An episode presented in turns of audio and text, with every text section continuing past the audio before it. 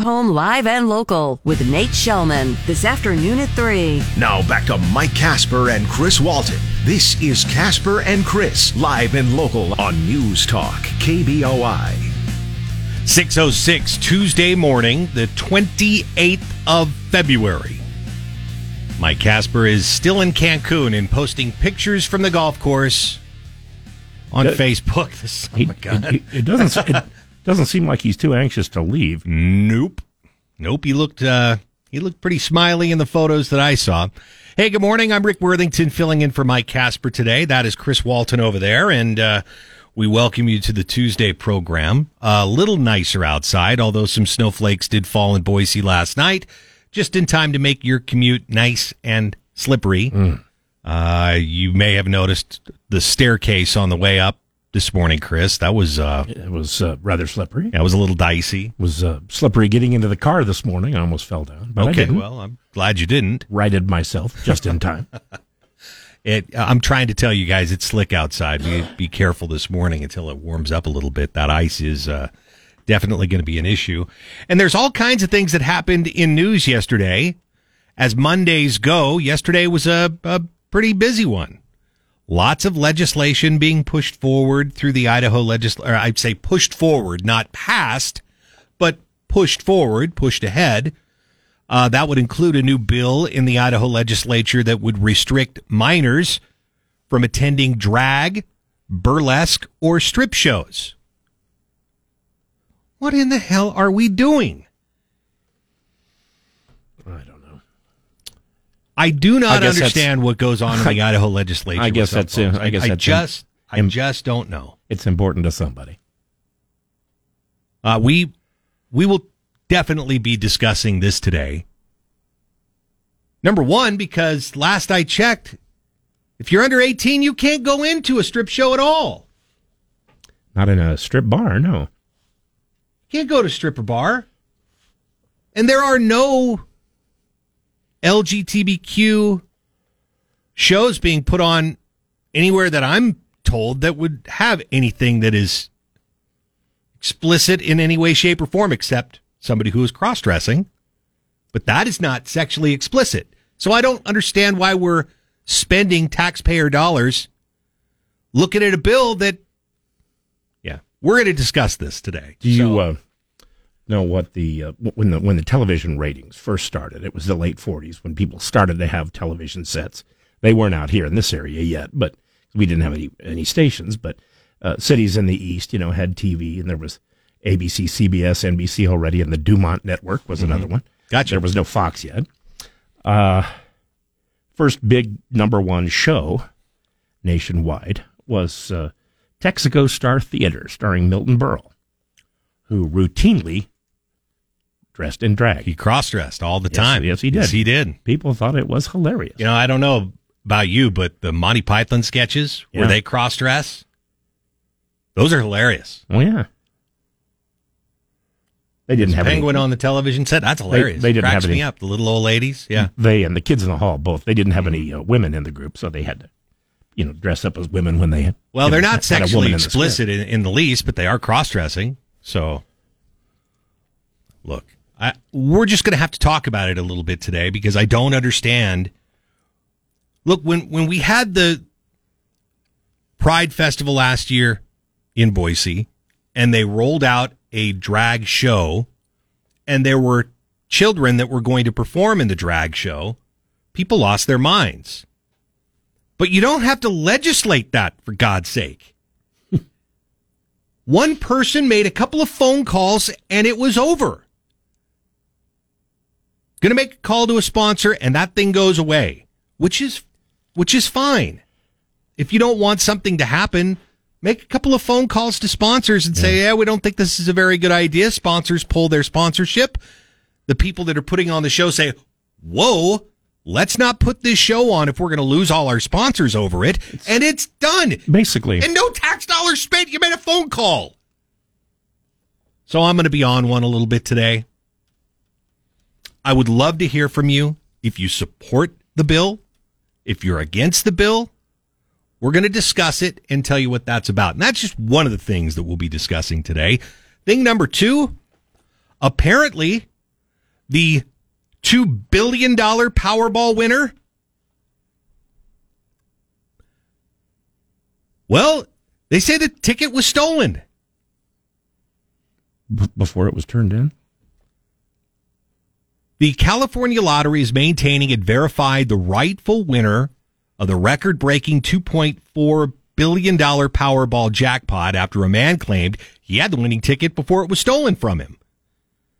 This was in a lawsuit that was filed uh, a couple of weeks ago in Los Angeles. Jose Rivera claimed he purchased the winning ticket at Joe's Service Center the day before the drawing, but it was actually stolen by somebody named Reggie, who's a defendant in the suit.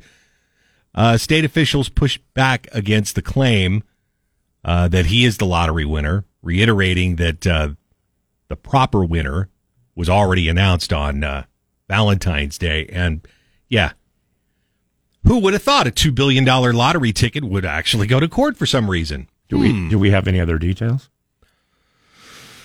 Well, Rivera reportedly asked Reggie to return the ticket to him after the winning numbers were announced, but the guy refused, claiming that Reggie was trying to blackmail him into Yeah. splitting the jackpot 50 50. Why did Reggie have the ticket to Well, that, with? I guess he just took it. Why did he have it? Doesn't say. How did he know it was the winning ticket when he took it? Mm, I don't really have all those details, Chris, but I'd sure like to have all those details. Hmm. I have said to my son at one point, "Hey, I'm going to go get a Powerball ticket. If we win, you're going to get a cut." He's my kid, so. But uh, I'm not sure what the uh, ins and outs of this story are, but fun to look You at know- nevertheless. You know, one thing I've never done in my entire life. Win the lottery? No, well, yeah, that's true. but I've never told anyone that if I win the lottery, they're going to get a cut. Nobody. Your wife would take a cut. He shrugs like, eh. I'm I'm okay with her. I know. I You know. What's hers is mine, and what's mine is hers. That's what. I'm saying. She's taking her cut, Yeah. which is still your cut. All right. That's just another of the stories that we'll be following today. Uh, there is news from the Chad and Lori Daybell case today. Don't know how big yet. Apparently, on Friday, we didn't know this at the time, but there was the lab that called the court and said, We have some findings of the DNA evidence that we've been waiting on. And so a hearing was scheduled for Monday morning to discuss the DNA evidence. And judge in this case decide we're not going to tell anybody what the findings of this lab is just yet. So everybody was ordered out and just had a little huddle up between the lawyers and the judge. And another hearing was scheduled for Thursday, at which time I think we'll be hearing exactly what that DNA evidence is and whether it's valid or invalid. But that's new because that case hasn't been entertaining in the least bit either, has it? Not recently, no. A lot of court stuff going on there, but uh, yeah, we'll be talking about those things. And anything else Chris decides we're going to do, Justice is swift, We're gonna say, do. and so their trial will come up sometime in the next 19 months. I know. like. I meant to tell you that those uh, three envelopes of uh, tickets that I had in my box the other day Yeah. For San Diego State, Boise State tonight, I get to give those away today. All right. So we'll be uh, we'll be doing that at some point today. Six fifteen. It's time for sports on News Talk KBOI. And because we're talking about the Boise State basketball game tonight, we'll hear from Bob Behler in just a moment. Reminder that sports is brought to you by the Pork Belly in downtown Kuna. Not sure what the soup is yet. I'm waiting on the text from Chef Wally, but I'm sure we'll be hearing about that momentarily. But uh, they are open at 7 o'clock this morning. Uh, I also understand the drive through window for their hip drips, it's coffee, coffee bar, is now open as of yesterday. So it's a brand new thing. Check it out. Pork Belly in Kuna. Boise State needs that big win over San Diego State to help their NCAA tournament resume. Here's Bob. Boise State is 8 0 at home in Mountain West action, and a win tonight over the Aztecs would give the Broncos their first undefeated home conference season since 1998. To get it, they'll have to beat the 18th ranked team in the country for their first win over a ranked team since beating number 24 Oregon in December of 2015. Coach Rice on the challenge of playing San Diego State. They have things they're hanging their hats on, and their defense and their rebounding is why they've won so many championships and why they've been so consistent. So I think it starts with that because if you can't answer the bell there, forget about everything else. The Aztecs lead the overall series 18 to 10, but the Broncos lead 6 to 4 in games played in Boise. Our coverage will begin tonight at 6:30 on 93.1 FM. Bob Behler, News Talk KBOI. All right, going to be interesting to see what happens with all that. Any predictions for tonight, Chris? Uh, no. Um, it's a, this is a tough one too. You know. Well, here's what I should do. I should predict that uh, San Diego State will win by 20. Well, that's uh, what they did last week. because time. I'm pretty much always wrong. Not a bad way to go, but honestly, the, the last time these two teams faced off, the Broncos were without uh, Marcus Shaver Jr. They were pretty banged up. They went into San Diego and got thumped. Hopefully, it'll be a better showing. And it's senior night. We'll hear from Coach Rice about this senior class coming up as well. KBOI News Time is 617. For your Google Play, simply say, Hey Google, play 670 KBOI. Now back to Mike Casper and Chris Walton. This is Casper and Chris, live and local on News Talk, KBOI. At 623, while the Idaho legislature and the uh, House Senate Affairs Committee are talking about, you know, we got to make sure that uh, we don't have sexual exhibitions like drag shows or burlesque performances. Mm-hmm. Now, while you're wasting time doing that, there are people out there that are actually trying to do something to help people in Idaho. Oh, who would who would do that? And and how would they do that? Well, what's the number one thing that we have been screaming for for years? Uh, I'm going to go with property tax relief. Property tax relief.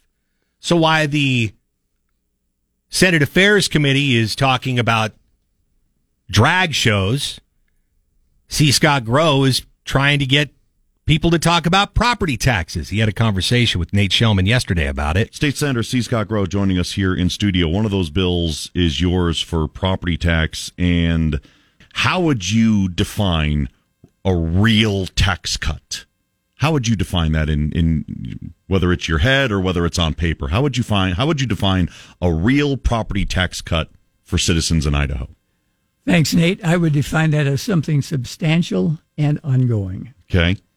Okay, so you have an idea. I do. Tell tell me about your idea, and, and I'll, I'll give you I'll give you a, a, just a little curveball using as few numbers as possible. Thank you. Well, let me just mention you you said that was 25 days ago, mm-hmm. and I presented my bill in the House then, okay. and nothing has happened. And so I'm doing something unusual. I'm presenting a bill in the Senate. Usually, tax bills begin in the House. Yes. And the reason is because they're raising taxes. And so that's by Constitution. But if it's not raising tax, we can begin it in the Senate. And mine does not raise tax. It's using sales tax. They're already collecting, no new tax, to help the homeowner and give them a refund. Now, what is ongoing? It, what what is when you say using sales tax to to to do what to to to fill in the gaps that the counties and cities need, or in in the schools? No, thank you for that question. This does not affect what the cities, counties, or any local taxing district does. Whatever your tax bill is, think of your tax bill, mm-hmm. and the bottom line, that's your total you owe. Then there will be a subtraction from the state of Idaho, Idaho tax relief, and it'll be a subtraction right from your bill, and you will just pay the net. How much? How much are how much are you in percentage or sliding scale? How much are you uh, planning to cut Idahoans' property tax? I'll give you an easy example. You said keep it easy. Yes. Okay? If you have a three, and this is tax, it's not looking at your valuation on your house or levies or anything. If mm-hmm. your tax is three thousand dollars, okay, then the minimum would be somewhere around a six hundred dollar cut. And this bill has the new bill I added in the Senate has a surplus eliminator. I won't talk about what that means, but It's additional money that could come out of the surplus Okay. up to another 150 million. And so that could give you another $600 deduction. So you could have a $1,200 deduction. Could. Off, could, off from your 3000 Okay. See, when you say could, you know that that's that's a possibility of a bonus, but nobody should really bank on could. Right. The, Okay. minimum, the minimum, yes, will be 600 Okay, so you're talking twenty percent. Yeah. The twenty percent, you would say your your idea cuts property taxes twenty percent. Correct. And up to 40%. Okay. based on the surplus. If we have a surplus, it'll automatically kick in and it'll go up to that uh, uh, extra 150 million, so 40%. How do you find out how much sales tax you move from the general fund to where the property tax would go? Because my bill says 4.5% of existing sales tax revenues. And that comes up to about 150 million as we look forward. And that's ever increasing. That's the beauty of using a percentage rather than a fixed figure. It will keep increasing every year because sales tax is always going up. The revenue, not, States- not the percentage. State Senator C. Scott Grow joining us here in studio. And if you have questions about this bill, 208 336 3700. Okay. He, he wanted to come on. He's, he's, he said during the break that he listens to this program, so he's fully aware that every once in a while I, I, I, I turn you loose. I turn the masses loose on you. Good. Uh, because that's, that's really, it's not about me. It's about them. Uh, cause I rent. That, that's exa- let me add this. Okay. Everybody down there at the legislature has a lobbyist. Okay. The cities, the counties, uh, everybody's got a lobbyist. Mm-hmm. Education. The homeowner does not have a lobbyist. I'm here to advocate for the homeowner. Okay, you already run re-election, so hold, don't don't don't don't don't start campaigning just yet, because there's there's a drum that I and a number of other people in media have beat for a while, and because because you want to use sales tax to backfill. Yep. Okay, can you do your idea and you're the numbers guy? Yep. Can you do your idea and stop tax on groceries? You can't do both at the same time. Let me tell you why. Tell me. I happen to be the chair of the Joint Finance Appropriation Committee, and the Constitution mandates a balanced budget. Mm-hmm. And so we've worked with the governor, worked with other legislators and others for a year to get a carve out for this property tax. That's the number one complaint I get, more so than sales tax. I hear property tax. Okay. So we can't do everything at once. Okay. We're going to address property tax right now. Okay. All right. That's Senator Steve, C. Scott Grow. I almost didn't get that out right. Senator C. Scott Grow talking about property taxes. Sounds like a pretty good idea to me. Reducing them? Yeah. Yeah, I'd like to it? see a, a little bit of that as a homeowner. I'd like to see that happen. We will be uh, discussing that a little bit today as well. There was another probably two, three minutes worth of uh, their conversation that we're not going to get to uh, yet this morning, but do what we can to get there.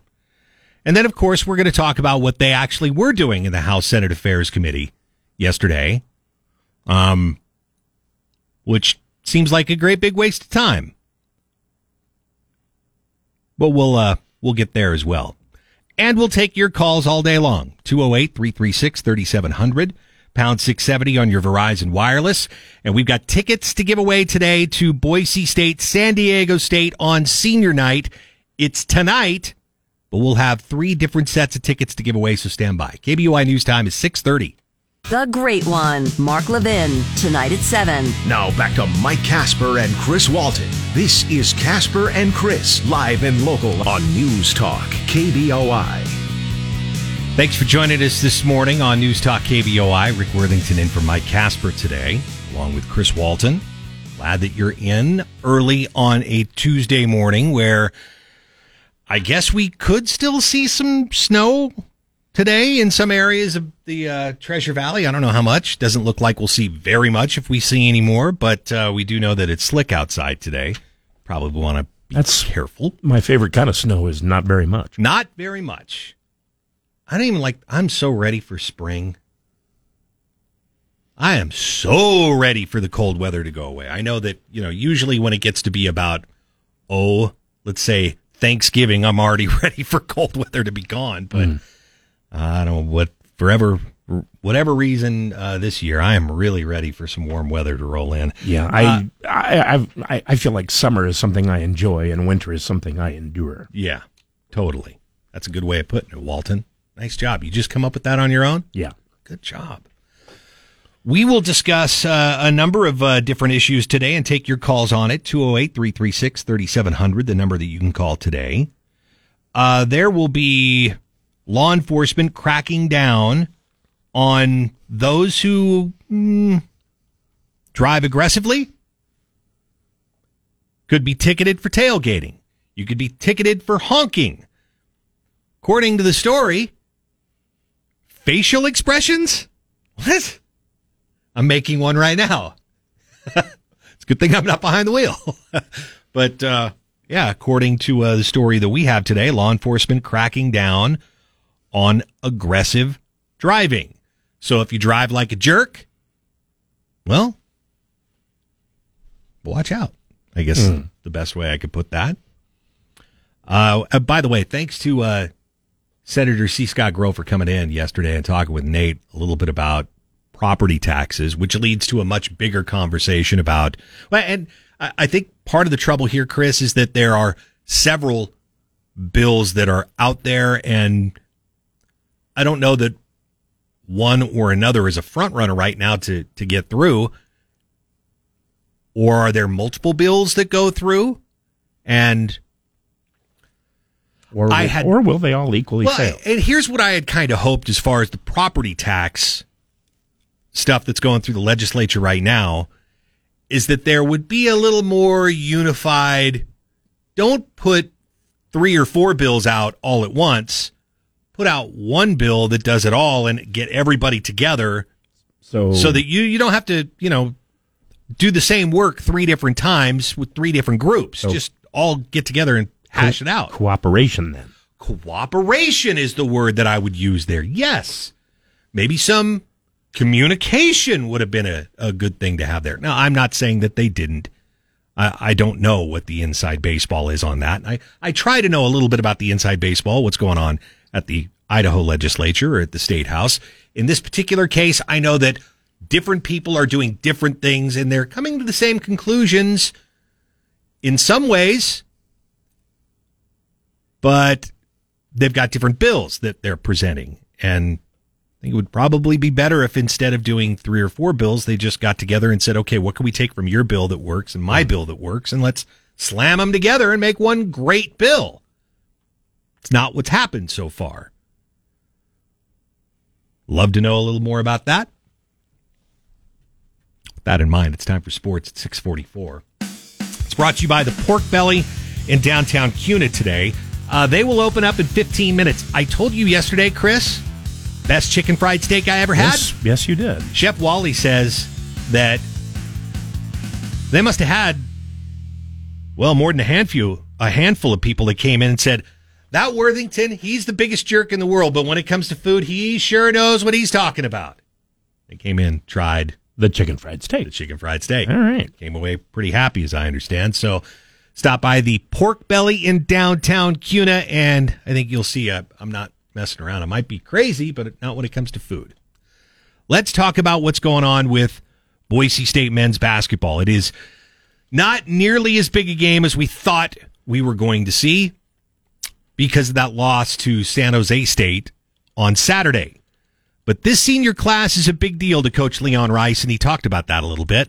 the leadership that they brought, the character they brought, both on and off the court. You know, they're all graduating. They're they represented our program so well. They were great teammates.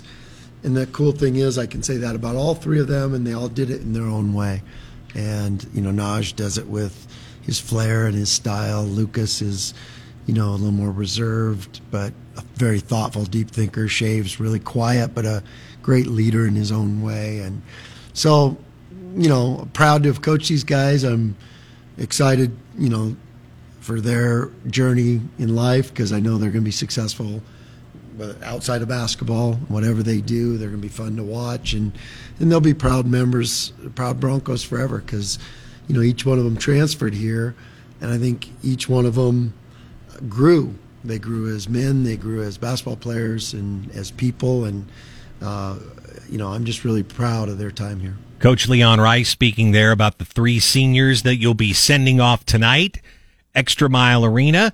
Tip off at 7 p.m. tonight. If you want to watch it, it's on CBS Sports Net. Of course, we'll have it here for you as well on News Talk KBOI. KBOI News Time is 647. A part of the show at 336 3700 or toll free 1 800 529 KBOI. Now, back to Casper and Chris on News Talk KBOI. 856 at News Talk KBOI. Uh, coming up here a little later, we will have the damn near impossible question uh, brought to you by Berkshire Hathaway. And today we have a $50 gift certificate to Le Peep again. Is that correct, Nathaniel? Good, good, good, good, good. It is. I do have the question if you would like to hear. Fantastic. Let's have it. This happened for the first time on this date in 1940, and it happened at Madison Square Garden in New York City. What was it? What was the date again? Uh, 1940. This date in 1940. This 1940. day in 1940. February, February 28th. Okay, I don't know, but I'm going to think on that. Okay. And uh, just to remind you, it's brought to you by Berkshire Hathaway Home Services, Silverhawk Realty, a local company with a global network. For all your real estate needs, call 208 888 4128. There you go with the read. And uh, still to come on the program uh, today, the Supreme Court scheduled to hear arguments related to a couple of lawsuits challenging President Biden's student loan forgiveness plan. Nathaniel looking around. You have any student loan, Nathaniel? Uh huh. I bet you do. 20 grand worth of student loan forgiveness. That wouldn't be such a bad thing for you. but, you know, there's some problems with this. Now, when the Biden administration announced uh, their student loan forgiveness plan uh, last year in August, hoped to provide relief for more than 40 million Americans who took out federal student loans to pay for their education, and they believed it would support those Americans who are drowning in some 1.6 trillion of federal student loan debt, recover from economic turmoil caused by the COVID-19 pandemic. Did it?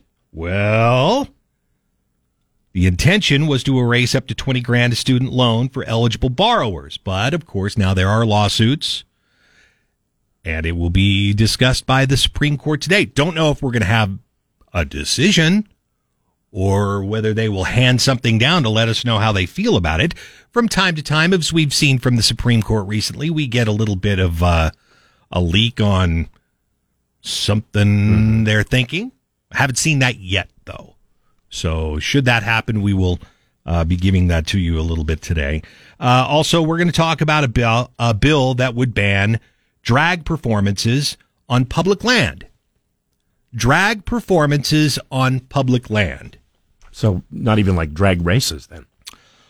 Well, I don't think that's what they're talking about here. Ah. They're talking about people who are cross dressing. And we will at least give you this one word that probably is why it shouldn't happen, the bill that they're discussing. And that word is discrimination, folks.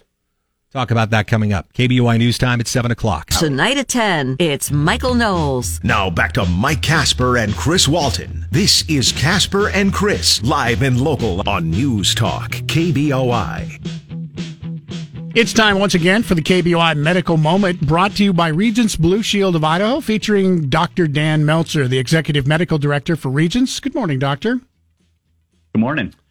All right, let's start things off today. One of the undeniably best parts of living here in the Treasure Valley is the great outdoor adventures, short walks, rides, drive, wherever we are, you're close to it. But apart from the enjoyment we get from hiking, hunting, fishing, and whatever activity is our favorite, you're here to talk about another potential benefit that may come from being outside. What is that? Yeah, so all good stuff. And it's validated in a recently published article in the Journal of Occupational and Environmental Medicine, which suggests that those of us who live, you know, even bigger cities, if you will, like Boise, when we make the effort to get outside, like you're talking about, visit parks, community gardens, even any other green space, it actually means we're less likely to need medication for things like depression, high blood pressure, or even asthma than those who don't get out as much. So when you say less likely to me need medication, uh, are we talking about a significant amount or is it just a little bit? No, big time. And this there was about 7,000 study participants. Um, and for those who got outside in these green spaces, again, parks and things like that on the trails, um, for at least three to four times a week, they were about 33% less likely of needing medications for behavioral or mental health. Um, almost 40% less likely to need medications for blood pressure, and again, about 30% less likely for needing asthma medications. So it was pretty significant drops. So, other than lowering the need for medication, any other key takeaways from this? I mean, first of all, it's an affirmation that being close to nature, like we are here in the Treasure Valley, is is good for our health. Taking walks to parks, the greenbelt, etc., really can not only reduce stress but have other significant positive impacts on health, like things like blood pressure and asthma. But as always, you know, check with your doctor if you're thinking about altering either the way that you take medications or your exercise regimen. All right, let's uh, talk about food for a minute, uh, especially for those of us Idahoans who love potatoes. Um, it's been an understatement recently that for the longest time, dietitians seem to um, kind of have it in for the Idaho potato. However, now it's sounding like potatoes might be something that we can start having again with a clear conscience. Yeah, so so good for us, right? So there's new research actually um, from Louisiana State University which quantifies that potatoes are in fact filled with key nutrients that can actually help us lose weight. How can this be? So when we tend to eat the same weight of food, you know, regardless of calorie content, we feel full. So by eating foods that are actually heavier in weight and lower in calories, you actually reduce the number of calories you consume overall. So people that eat potatoes like we enjoy here in Idaho in particular, we tend to feel fuller and we feel fuller more quickly and so we consume overall less calories. So it's kind of proof again of having a varied plant diet, uh, plant focused diet, and particularly the value of potatoes as part of that diet. So potato chips and French fries for everybody, right? Not so fast, my friend. I was afraid you were going to say that. Uh, thank you, Doctor. That is the KBOI Medical Moment brought to you by Regence Blue Shield of Idaho. Dr. Meltzer, thank you for joining us this morning here on News Talk KBOI. My pleasure. Thank you. Remember, if you missed any part of Casper and Chris this morning, check out their podcast on the KBOI app or on KBOI.com. Now back to Mike Casper and Chris Walton. This is Casper and Chris, live and local on News Talk, KBOI. 11 minutes after 7 o'clock, Mike Casper is on vacation in Cancun this week. I'm Rick Worthington filling in along with Chris Walton as usual. We welcome you to a Tuesday program. A little cool outside, 34 out right now here in Boise. He's really making Cancun seem like it's a fun place. I can't imagine why. he uh, he posted pictures on Facebook last night, uh, and somebody said, "Hey, Rick Worthington's doing a really good job. Why don't you stay there another week?" I was like, "No, no, no, no. Nobody needs that. Not now, not ever." So yeah, Mike, don't do that. But he did post pictures with, uh, you know, smiling faces with uh, Mrs. Casper Hmm. and smiling faces with some of the Casper kids. And they were on the golf course being so, being so happy. it's it's it's more than just uh, Mister and Mrs. Then, that's huh? that's what it looked like. Yeah. That's what it looked like. I'm just I'm not saying it is. I'm saying that's what it looked like. Well, I never thought about vacationing and taking other people with me. well, some people do that. Yeah, I suppose. Some people do that. Uh, we will be uh, taking your phone calls today at 208 336 3700.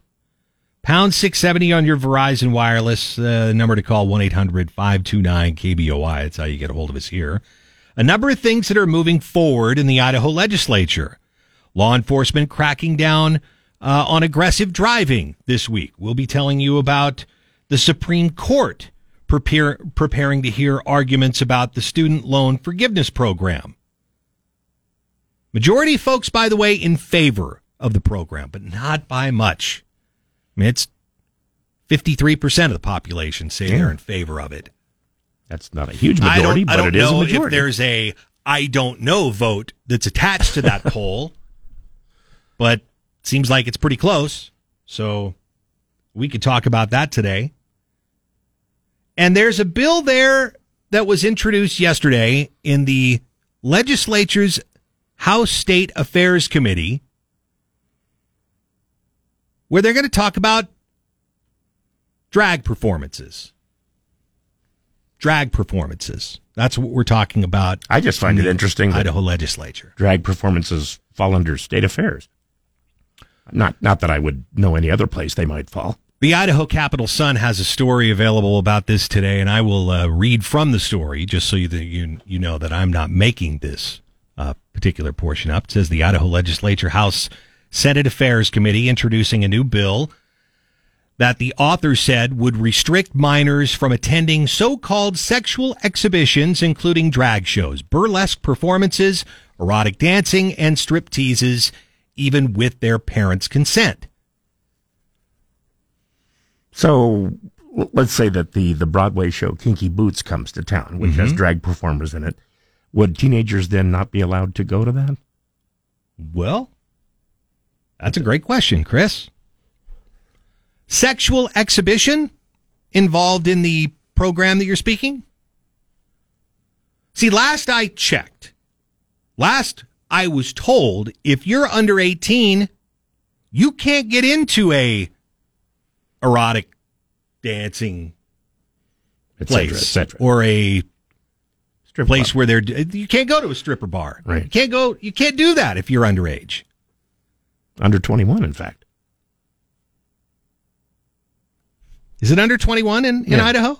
Well, I, I think it is because uh, most of them, I believe, serve alcohol as well, which makes them bars, which makes them You know, uh, available I'll only to people in- 21 and over.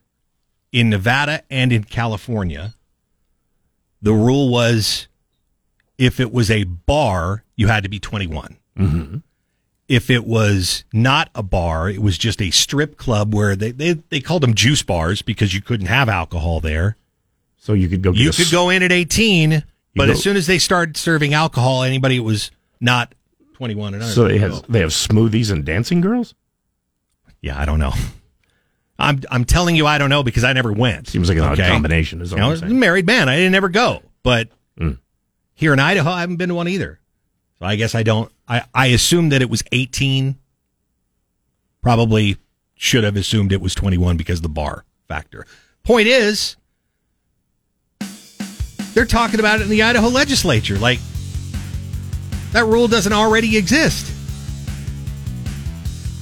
Oh, this has to do with public facilities. Well, we'll talk about discrimination coming up. I guess. didn't even know there were any public strip clubs. Well, you know, I guess if it's a if if they're cross dressing, it's got to be you know sexually explicit. I I guess I don't know. All right. All right, Coach Leon Rice is getting his team ready for the uh, big game tonight against San Diego State. The Broncos thought they were going to have an opportunity to win the game tonight and maybe eke out another conference championship. Of course, the loss that didn't happen. But Coach Rice talks a little bit about playing San Diego State. You know, the, the, the thing about their program and the thing, uh, you know, I think maybe hopefully there's similarities with ours is they have things they're hanging their hats on, and their defense and their rebounding is, you know, why they've won so many championships and why they've been so consistent. And so I think it starts with that because if you can't answer the bell there, forget about everything else. San Diego State only a two point favorite coming into tonight's game at Boise State. The Broncos will be, of course, better off than they were the first time they played. They'll be playing at home, number one, and they'll be playing with all their guys that, I mean, at least we think so. They were pretty banged up. Marcus Shaver Jr. didn't play at all in the last game. And of course, that's your quarterback. So hoping we could get that win tonight because it would be a big one for the Broncos as they are trying to lock up a position as an at-large team, perhaps if they don't win the Mount West Conference tournament. You know, you you got to be an at-large team, and you got to have some Yeah. some big games in there They're- that you win from time to They're time. they're 22 and seven, which is not bad. San Diego State But is ranked as the number 18 team not in the a nation. guarantee. Yeah. You win that game, you got a better chance of making the dance. KBOI News Time is 718. Time for the Morning Market Report. Powered by CapEd Credit Union. Keeping you informed about your money before the market opens. Sponsored by Tree City Advisors. On News Talk, KBOI, Boise. 725. Time for a look at what's happening on Wall Street today. The futures down a touch, not by much. Jeremiah Bates joins us today to talk a little bit about what's happening with the market and uh, major retailer Target following suit with Walmart. What's that all about? Yeah, so we we saw this last week, and the, you have these major retailers like your Targets, your Walmart, your Home Depots. These are a bit of a bellwether for the underlying economy because it gives us some good insight into how the consumer is faring because we get these big big macroeconomic data reports in the form of retail sales spending in the form of inflation, but these corporate earnings can really give us an insight on where where are consumers cutting cutting back and how are these larger corporations navigating increased costs and margin pressure. So yeah, Walmart they were their expect their earnings report was really right in line last week, but I think the thing to pay most attention to was how they were viewing the short term. They took a very cautious approach, meaning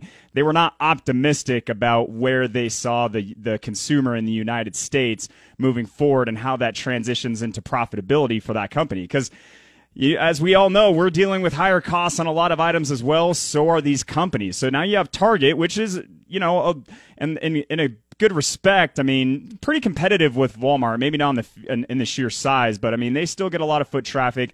They I mean, I, how much time could I waste wandering around Target? Don't even start oh, with my, me. My wife loves Target. Right? We spend uh, there, there's too much money spent there, in my opinion. But I got you. They, I'm with you on that. Did, they beat earnings expectations for the first time in a year, which is great. They didn't they didn't blow earnings out of the water, but again, they're following suit as with Walmart as they're having a very conservative full year outlook saying that consumers are getting rid of their they're not getting rid of but they're spending much less on discretionary items. But the benefit for target much like walmart is they have entry into the space of food grocery beverages and things like that. So they're seeing the us consumer focus more on spending on essentials and less spending on discretionary categories like electronics, home, and apparel. And that's why we saw Target really take an aggressive stance at the end of last year to really change their inventory stockpile to catch to capture this trend of where consumers are spending. And, and I, boy, is it, this stock's been all over the place in pre-market trading. It was down over two percent. I think it was up almost two percent now. Now it's basically flat. But yeah, the the the for the uh, I guess total takeaway for these big retailers reporting earnings is they are taking a very cautious, less optimistic look for U.S. consumer moving forward into this year. You know, uh, once upon a time when we were really tight on cash, my wife and I, you know, you, usually you go out and you have a date night. You go to a movie, you go have dinner, you go do something together. And to try and cut back on – some of the money that was going out. It's like, well, you know, we'll make date night. We'll go to the grocery store. And then once we did date night to Target just to go, you know, do something together. And that was the most expensive date we ever went on. oh, that yeah. not happening ever again, right? You feel me, do, right? I try to do the pre the pre shopping online first, so you just go there, get it, and leave. That's not uh, a date. That's yeah. not a date at all. Never said it was, but it keeps money in the pocketbook. Attaboy. All right. We'll talk to you again later in about a ha- uh, about an hour. We'll get the market report from you. Thanks, buddy. We'll see you tomorrow. Thanks, gents. Okay. KBOI News Time is 728. Download the KBOI radio app for free for your Android or Apple device. Now back to Mike Casper and Chris Walton. This is Casper and Chris, live and local on News Talk, KBOI. 741 in News Talk KBOI. Rick Worthington in for Mike Casper today. Mike will be back next week after golfing probably 36 holes a day in Cancun all week long. Good for him. Chris Walton's here, though. Got to be excited about that. Nathaniel's here running the phones for us. And you're welcome to call in anytime at 208 336 3700 if there's something you would like to talk about. We will be, as I mentioned, talking about discrimination at some point today. We're going to talk about that for a very specific reason. It's because yesterday the House State Affairs Committee introduced a new bill that the authors say would restrict minors from attending so called sexual exhibitions, including drag shows, but also burlesque performances, erotic dancing, and stripteases, even when their parents say it, it's okay to go. Now, I think the question you have to ask yourself is if somebody is cross dressing, if it is a drag show, where a man is wearing a woman's clothing, is that a sexual exhibition? So I'm asking, Is that is that a sexual exhibition? It doesn't seem like it's necessarily. Doesn't sexual. seem the least bit sexual. It just is a dude dressing up in a dress. like Milton Berle. Yeah. Like Monty Python. Saw a lot of that. The bill is uh you know, I'll put it to you like this. There are there are those that say that this could be a violation of the First Amendment which is guaranteed under the Bill of Rights. The bill would require performers, promoters, and participants of live shows of performances to take reasonable steps to restrict the access of minors if the live show involved sexual conduct and if organizers and performers had reason to believe minors were likely to be present. Now, I I don't I don't really get it because why do we need to legislate this? That this is not happening right now. We haven't got some. By the way, this is all on public land too. I have to put that out there. I mean, if this was happening at a at a private place that you you wouldn't allow that anyway. Minors would not be Oh. allowed there. Okay, um, but now you can't do this on on public Okay, land, you- which okay, you- I, don't, I don't get it. Does that mean you can't do it in public? In other words, uh, in any place where the public is allowed to go? Correct. So not just publicly owned land. Pass. This is the part that gets me. Passing the bill would give a minor who is exposed to such shows or their accompanying parent the standing to sue and collect $10,000 for each violation of the bill. It would also be considered a misuse of public funds to stage any such performances at public facilities or parks. Well, we know what this is targeted at. This is everything to do with Boise Pride having a drag show that, by the way, got canceled because of a phone call. Governor tells Department of Health and Welfare, we're going to pull our backing of Boise Pride. We're not after this this drag show. It's going to have kids in it. We're not going to sponsor that. Pull your sponsorship. So, Idaho Republican Party, Mm-hmm. Dorothy Moon gets wind of this, makes a phone call, starts talking to uh, sponsors. They're starting to pull, and that's all it took. Why are we talking about this in the legislature? Things that aren't even happening here. Well, we better better make a law. I don't I don't understand why something like this has to go and we're wasting time discussing things like this when Senator C. Scott Grow has a property tax bill that looks like it could do some real help for all kinds of folks here in Idaho, and he can't get a hearing? Generally, the uh, state legislature, when when they start out, they start out with some of the smaller bills and maybe less consequential bills, uh, and, and they pass a few of those, I think, just to get going. And then the really, really important things they uh, table until the next year. Well, the bill was writ- written by representatives of the Idaho Family Policy Center. It's a conservative Christian research and policy organization. And then this bill sponsored by Senator Ben Toews of Coeur d'Alene. Taves. Is it Taves? Yeah, it's T E O W S. T O E W S, but it's Taves. It's a little bit German. Chris Walton is smart. We do have a caller.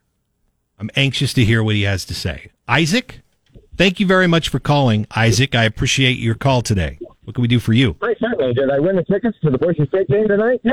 Ah, that would be great, wouldn't I, it? I, I almost mean to beat you guys over the head with some logic and reason here.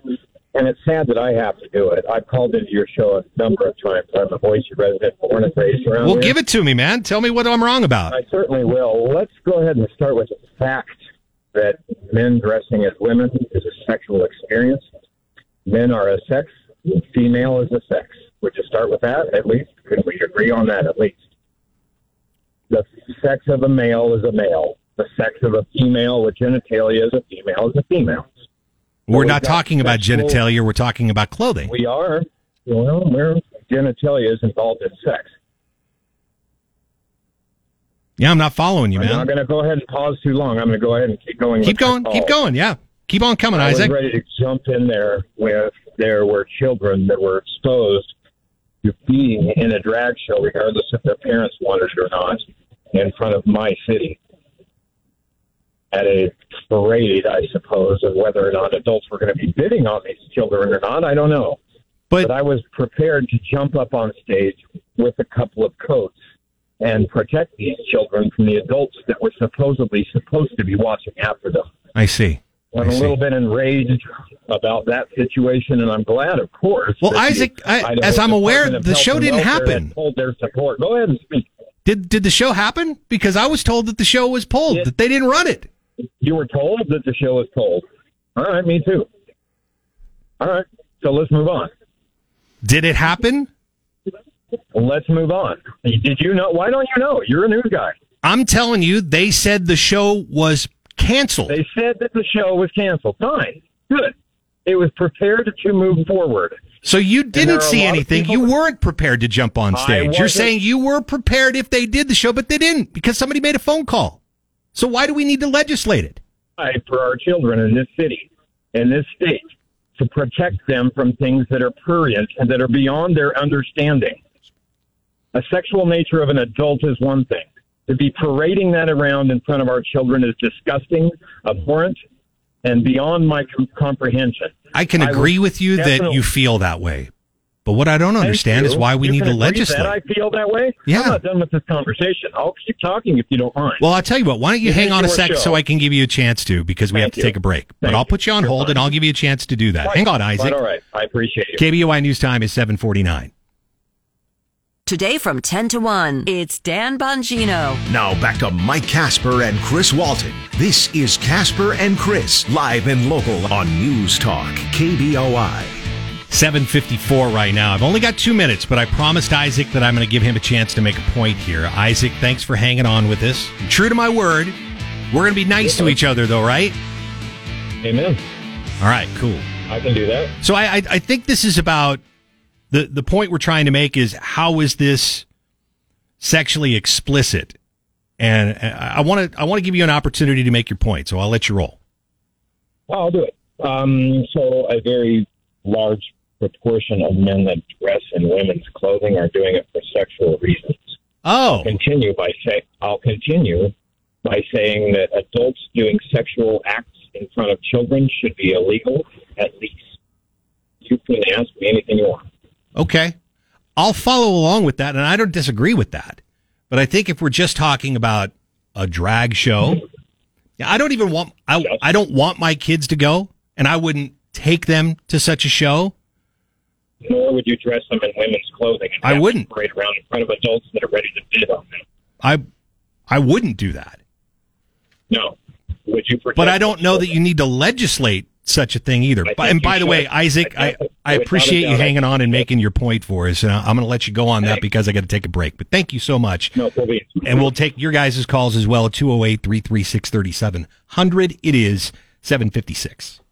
Get 670 KBOI on Alexa. First say, Alexa, enable the 670 KBOI skill. Then, when you want to listen, say, Alexa, open 670 KBOI. Now back to Mike Casper and Chris Walton. This is Casper and Chris, live and local on News Talk, KBOI. 757 here at News Talk KBOI. We have a damn near impossible question coming up, and Chris Walton has that for us. I do. It is uh, brought to you this morning by Berkshire Hathaway Home Services Silverhawk Realty, a local company with a global network for all your real estate needs. Call 208 888 4128. Something happened for the very first time on February 28th, 1940. It happened at Madison Square Garden in New York City, and relatively few people actually knew about it. What happened? All right. Playing for a $50 gift certificate to Le Peep today. Don't call yet. We're going to ask you the Nope. question again Nope. between That's right. 8.15 and 8.20. Uh, and we, we've been talking about uh, this uh, bill that's going through that would ban drag performances on public land, but it's also meant to apply to some other things as He well. had, a, he had a few points that uh, Isaac, yeah. I, I, they kind of brought up some questions with me. Like he indicated that male is a sex and female is a sex. Therefore, something males and females do together is sexual. That's not really how I would characterize it. Uh, he said that, uh, his words, he wouldn't stand for something happening in my city. Well, it's other people's city too. And I say, good luck getting everything you want. But Well- the, the rest of us don't. He also indicated that what I, as a parent, allow my own child to do is apparently naturally some of his business. Well, I, I, I want to thank Isaac for calling because I think it's important that if I'm going to rip on something, that we give an opportunity for somebody else to, to say something different about it. A different opinion is always welcome here on this program. This is true. How about a big basketball game tonight? Two tickets to go see Boise State on senior night. Hopefully, beat the snot out of San Diego State. I would like that very much. I've, Chris? I've seen your tickets for senior night. What caller are we taking? Six. Let's do it right now. 208 336 3700. Caller 6 208 336 3700. Ben Shapiro this afternoon at 1. Now back to Mike Casper and Chris Walton. This is Casper and Chris, live and local on News Talk, KBOI. It's 807. We do have a phone line open for you if you'd like to call in. 208 336 3700 or pound 670 on your Verizon Wireless.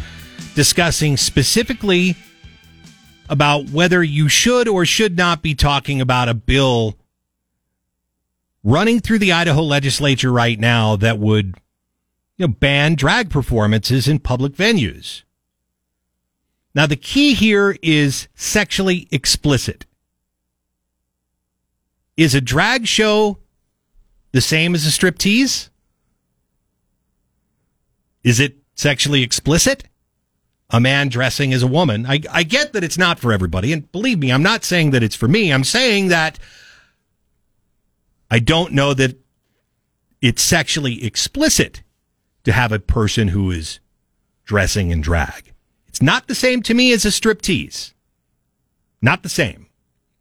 But that's essentially what the bill is saying that if you're on public land and you're doing something that is sexually uh-huh. explicit, yeah, whether well- it's a sexually explicit striptease The idea of one or of a or or a drag show, you can't do it. the idea of one of them is to dress up and the other one is to get undressed. That's that's kind of where I'm at on So that. they're almost the opposite, really. What would you call the thing that the guy would wear if he was if he was, you know, it looks like a skirt, it goes just around the knees. mean- yeah, those are kilts. Can you wear a kilt? Are we gotta we gotta ban all the all the Scottish shows? Can't do that. You have to you have to speak with a Scottish accent if you want to wear a kilt. Moneypenny. Not gonna do it. Shaken, not stirred. So I, I I'm just saying that why do we have to legislate this? Somebody made a phone call, sponsors pulled, and they canceled the show. It didn't happen. Saying if you can make a phone call and make it go away, you don't need to legislate this. And that's exactly what happened. Nevertheless, here we are. Paul, I really thank you for waiting as long as you did. Thank you for joining us on KBOI today. Hi, Paul. Are you there?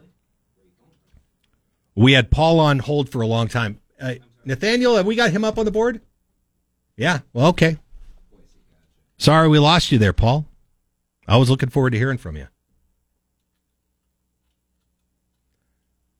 Boise Pride says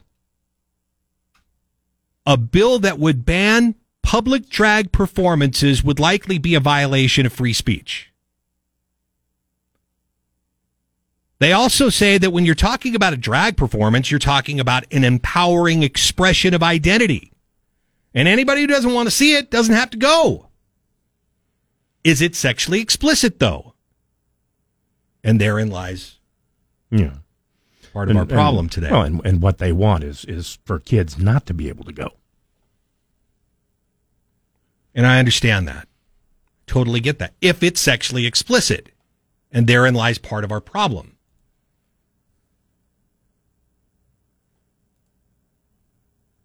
I'm sorry. I thought I had somebody who was on hold here. We still got him? All right. Nathaniel's talking it through.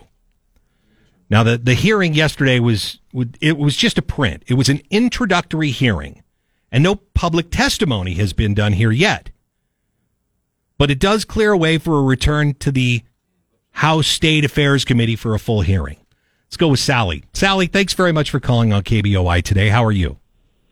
I'm doing great, thanks. How about you? I'm well. I'm sorry. I thought that you were on with us a minute ago, and I, I tried to go to you, but I think Nathaniel had you there, so we're good. How are you, Sally? I'm glad you're with us. yeah, I'm here. Um, you know, I I think if you look at the bill, it's specifically they don't want it in public because of the children, and that's neither here nor there in my opinion. I think if it's going to be public, and there are acts that take place that are not acceptable while it's there in front of the children, that we need an even playing field. In other words, if the police, if somebody calls the police and says, "Hey, he's got our daughter petting his pecker," then we need to be able to allow the police to arrest him for sexual and lewd misconduct with a child.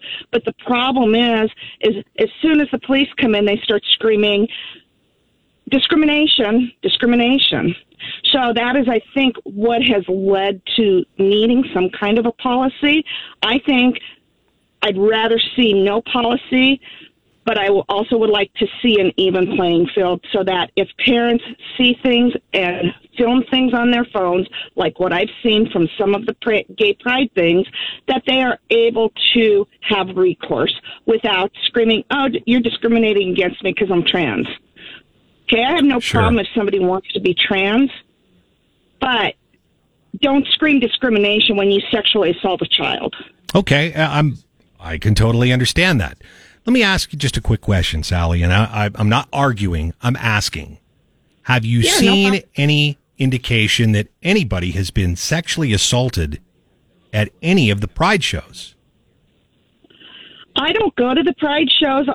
So all I have is secondhand information. I all. I know is I saw a photo that supposedly came from one. I can't verify if it did or okay. didn't. Okay. But but if indeed it did, if indeed what I saw happened, then we do need to have recourse for parents.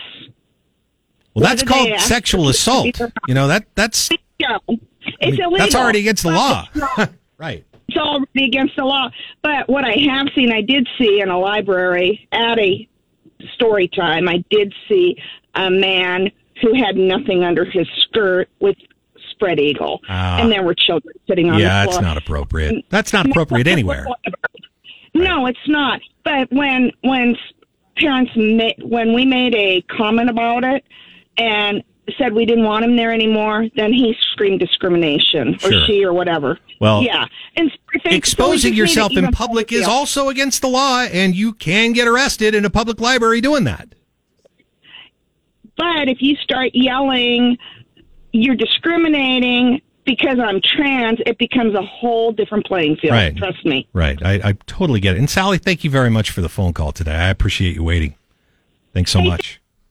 Same rule applies though when it comes to exposing yourself in public. Yes, and and therein lies part of my problem with this. I am not endorsing kids being at a drag show. I wouldn't want my children there, and I wouldn't take them there. But at the same time, somebody that's exposing themselves, that's already against the law. We don't need to legislate that again. That's a waste of time. If somebody so, is sexually so assaulting a child at a show, we don't need that's a, against the law already. We don't need a bill that says things that are against the law should be against the law. That's what I'm saying. Okay. Well, that's part of what I'm saying. I'm also saying that if you just say, "Well, we're never we're never having drag shows," that's discriminatory. Right? Look, discrimination is a big word, but if you say, "Look, we won't allow black people to have a Black History Month anything on public land, that's discriminatory.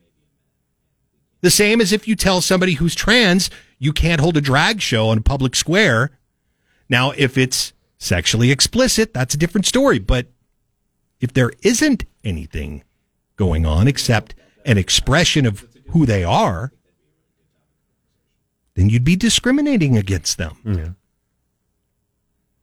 But things that are against the law are still against the law. It doesn't change. That is a true statement. We have to take a break.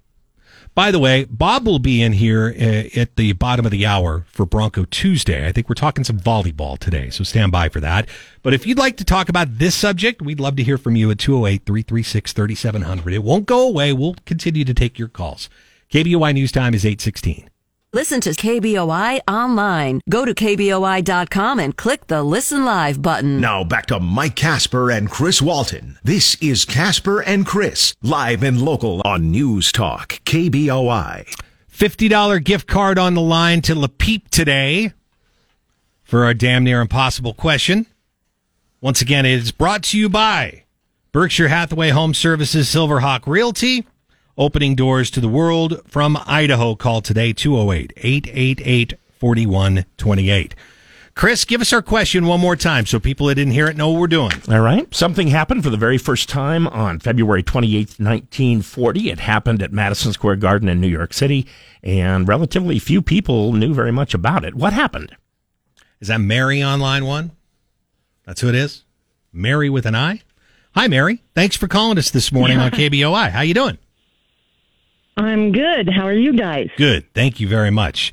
Do you have an answer for us? Well, I think so. The first college basketball game was broadcast on TV. That is exactly correct. It was the first time a basketball game was ever televised, and relatively few people knew about it because there were fewer than a thousand TVs at that time. Mary, I don't think we had it. You're a winner. I don't think we had. I, Thank you. I don't think we had a TV till like fifty-five. Yeah, so. most of the people Ooh, out, no. most of the people I've talked to in this area didn't have one until about 1955. I remember my grandpa telling me that he was one of the first people in his in his city Yeah. to get a TV, and it was specifically so he could watch My sporting events. My grand, my grandmother and my dad went downtown to get my uh, grandpa one so he could watch the World Series. No kidding. Mm-hmm. Nice. That was the first time the Brooklyn Dodgers ever won the World Series. Well, Mary, we appreciate the call. We appreciate you getting the correct answer today and enjoy that $50 gift card to Le Peep. We'll take a break. We've got news at the bottom of the hour. It is Bronco Tuesday, and that will allow Bob Behler to come in here. I think we're talking volleyball today, so stand by. We'll do that when we come back. KBOI News Time is 827. This is Bronco Tuesday, Mm-hmm. where we discuss the Olympic sports at Boise State. Now, here's Mike Casper, Chris Walton, and the voice of the Broncos, Bob Behler, on your flagship for the Broncos, News Talk, KBOI. And it's Bronco Tuesday. Yes, it is. Chris And- Walton and me, Bob Behler, are going to talk some beach volleyball, and we're pleased to welcome Alex Bernardos to our program first. We'll visit with Emily Guerra Acuna second, one of the student athletes on the team. Alex is an assistant coach with the program, but is taking over right now because head coach Allison Voigt is on maternity leave. Alex, thanks for joining us this morning. Thanks for having me. Well, why don't you tell us a little bit about, I think, the biggest newsworthy item for your team? You guys have been playing for several seasons now, is the fact that you're finally in a conference. You're in the Southland Conference. So, what does that mean uh, to the program, and who are some of the teams that are in this league? Yeah, it's it's huge. So our NCAA tournament just expanded to 16 teams. It was at eight, so it's pretty small. Being in the conference uh, allows us to have a chance at a bid, an auto bid to the tournament, um, which before hadn't been an option when we were independent. So that in and of itself, pretty big news. Um, I'd say the big dogs in our conference right now are Texas A&M Corpus Christi. They won it last year. Uh, Houston Christian University, formerly Houston Baptist, who won it the year prior, um, and then some other schools. New Orleans, southeastern Louisiana. Uh, they've been doing some work in the conference as well, and then some other regional programs as well. San Lot- Jose State. Sorry. A lot of those are places that actually have beaches. Yeah, yeah. Now, uh, how exactly does the uh, how exactly does the meet work? It's it's a little bit like tennis, isn't it? That it's it's uh, two on two, and like you have your number one team, two team, and so on. Yeah, so they will have five pairs playing against another school in what they call a duel, and then the duel is determined by the best three out of five pairs that win.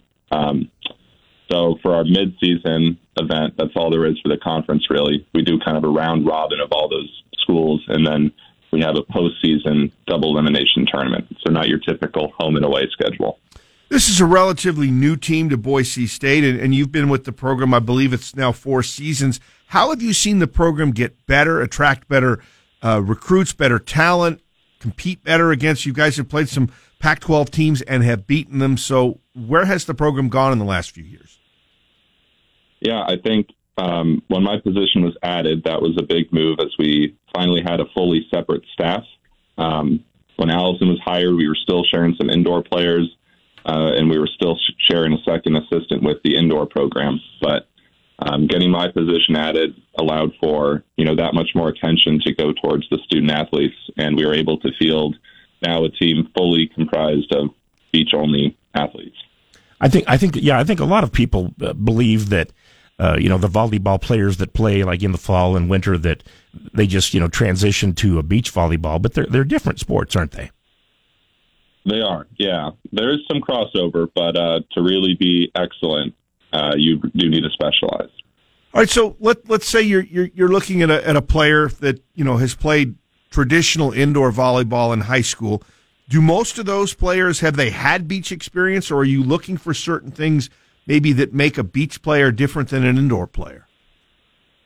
Um, I'd say nowadays a lot of them have probably dabbled some in the sand, um, but those who are trying to go play collegiate beach have now reached the point where they can specialize and play just beach as a junior. So um, we're looking more at those players, I would say.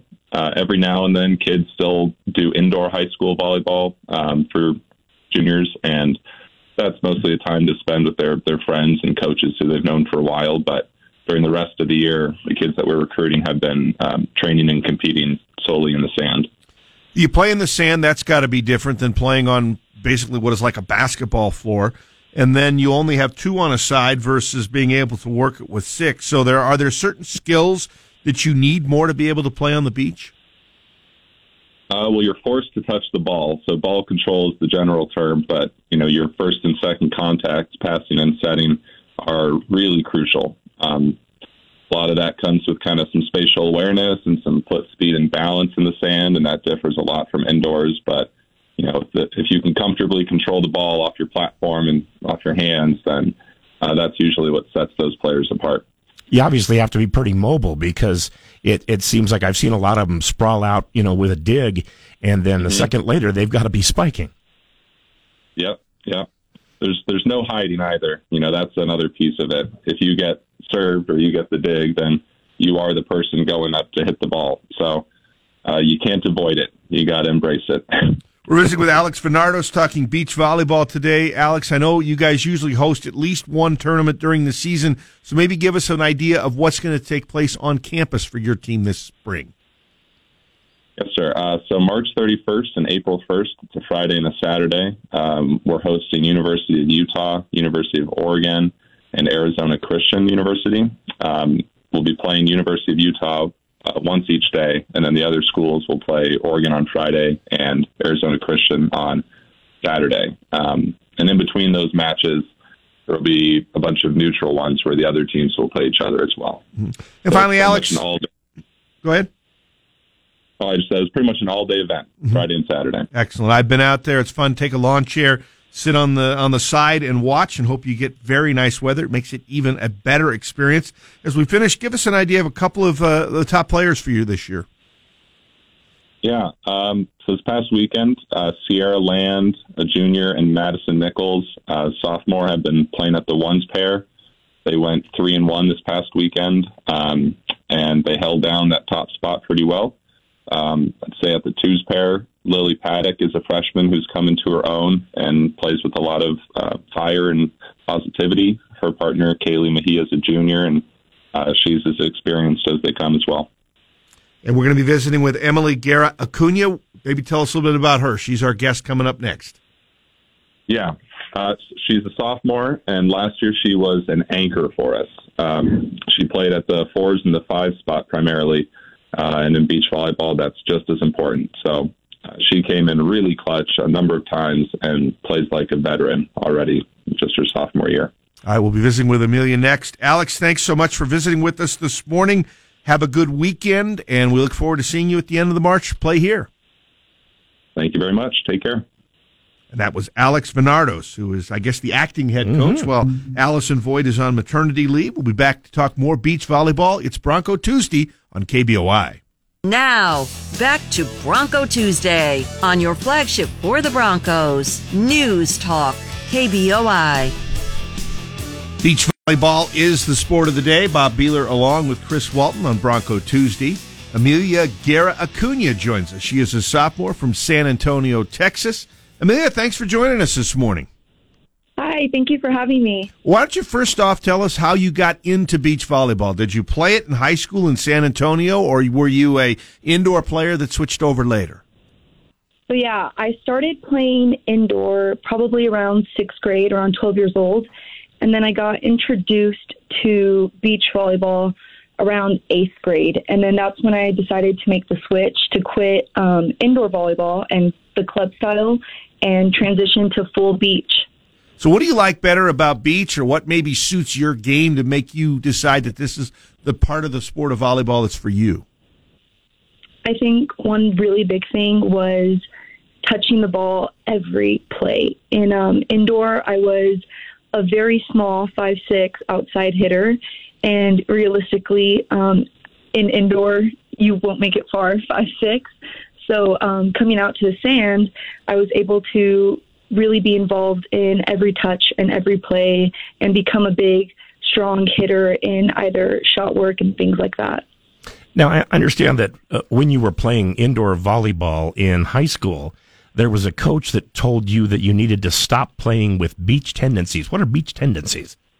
Correct. So in beach, whenever you set the ball, you tend to hold it a little bit longer. And in indoor, the pace is a lot quicker.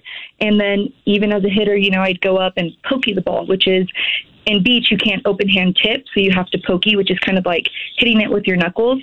And I would do that in the be- um, in the in, in indoor, and my indoor coach didn't really love it. Now I understand you have had a partner, and again, it's a, a sport with uh, with two on an individual team. You and Joey Benson have played together. It says for just about ever. So does that mean she came with you, or you came with her from from San Antonio? And what is it like having a partner that you've played so much with? Yeah, so Joey's actually our fifth year senior. She's the only senior this year on our team. Um, she came from New Mexico when their program got cut. She's been here for a while, and I started playing with her last year, my freshman year, and we've just carried on into this year. And I think a really big thing in beach volleyball is finding good chemistry with a partner. And I think when you find that chemistry, it's just it's hard to find and it's really really good so i think joey and i have been able to um, really communicate really well and just create a bond that can be hard to find between partners and we've just really excelled How do you personally feel about uh, uh, the Boise State team joining a conference? I am very, very excited. So, from being from Texas, um, we get to go to Houston and Corpus for a midseason conference tournament and our end of season conference tournament. And I'm super excited because I'll have big fan base, lots of family coming down and supporting me. How do you think you've improved the most? This is your second year with the program. You're a sophomore, so how do you think you're better now than you were last year? I think I've stepped up a lot in a leadership role, not necessarily, um, you know, going out there talking to people a lot, but leading by example. I think I've done a great job in the weight room, conditioning, you know, things like that outside of volleyball. That's just bringing good energy, uh, communicating, just things like that that help lead the team into bigger steps. One of the things that they told us about you personally is that you're a, a massive movie and TV show fan. What kind of things do you like? Correct. So, one thing that I've been watching recently is a new show on HBO Max called The Last of Us, um, based off the video game. Um, I've just been loving that. I am a, I like to say, a Marvel nerd. I enjoy all the Marvel movies. Um, I, yeah, if you find me at home, I'm more than likely watching the latest show or rewatching my favorite movies. Amelia, what else do we want to know about you? What are you majoring in, and what else do you like to do besides watch movies? So I'm majoring in a general health studies major and minoring in psychology. I'm later on looking forward to getting my master's in speech language pathology and continuing, you know, working in the health field, hopefully, like my mom's side of the family is, has been involved with for a really long time. And besides that, in movies, um, I think I'm a really big family family person. I have a little sister who's also wanting to play beach volleyball at the collegiate level, and I think one of my biggest enjoyments in life is kind of watching her and doing whatever I can to carve the path for her. She close enough in age you could play with her? I could. So we she's a freshman, 15 years old, but there's women's tournaments that we can both play in together. That's outstanding. Amelia, thanks so much for visiting with us. All the best the rest of the season. Thank you so much. Have a great day. You too. And that is Amelia Guerra Acuna. We'll be back with more of Bronco Tuesday after this on KBOI. Now, back to Bronco Tuesday on your flagship for the Broncos, News Talk, KBOI. Big basketball game tonight. You can hear it on 93.1 FM. That's Boise State men taking on San Diego State. Nationally ranked. Broncos haven't beaten a nationally ranked opponent since 15. Women's team tonight will be at Colorado State. Both uh, broadcasts start at 6.30. That game can be heard on 670 a.m. We mentioned yesterday, too, it's kind of a rarity uh, for a top 25 team, you know, even if, if they're a conference member, to come into uh, into Boise to play. Yeah, you So got to this you got to hit the right week. if Exactly. somebody's ranked, and then maybe if Boise State beats them, maybe next week they won't be ranked. Yeah, exactly. So no, we're looking forward to that game. Boise State needs it for NCAA tournament uh, resume, and uh, Boise State uh, still with an outside chance to share the championship with San Diego State. Probably unlikely because they would have to win this game, win the last game at Utah State, which is definitely possible, but San Diego State would have to lose to Wyoming. Six thirty again, the start of the game tonight. That's Bronco Tuesday. I'm Bob Behler. Thanks to Chris Walton.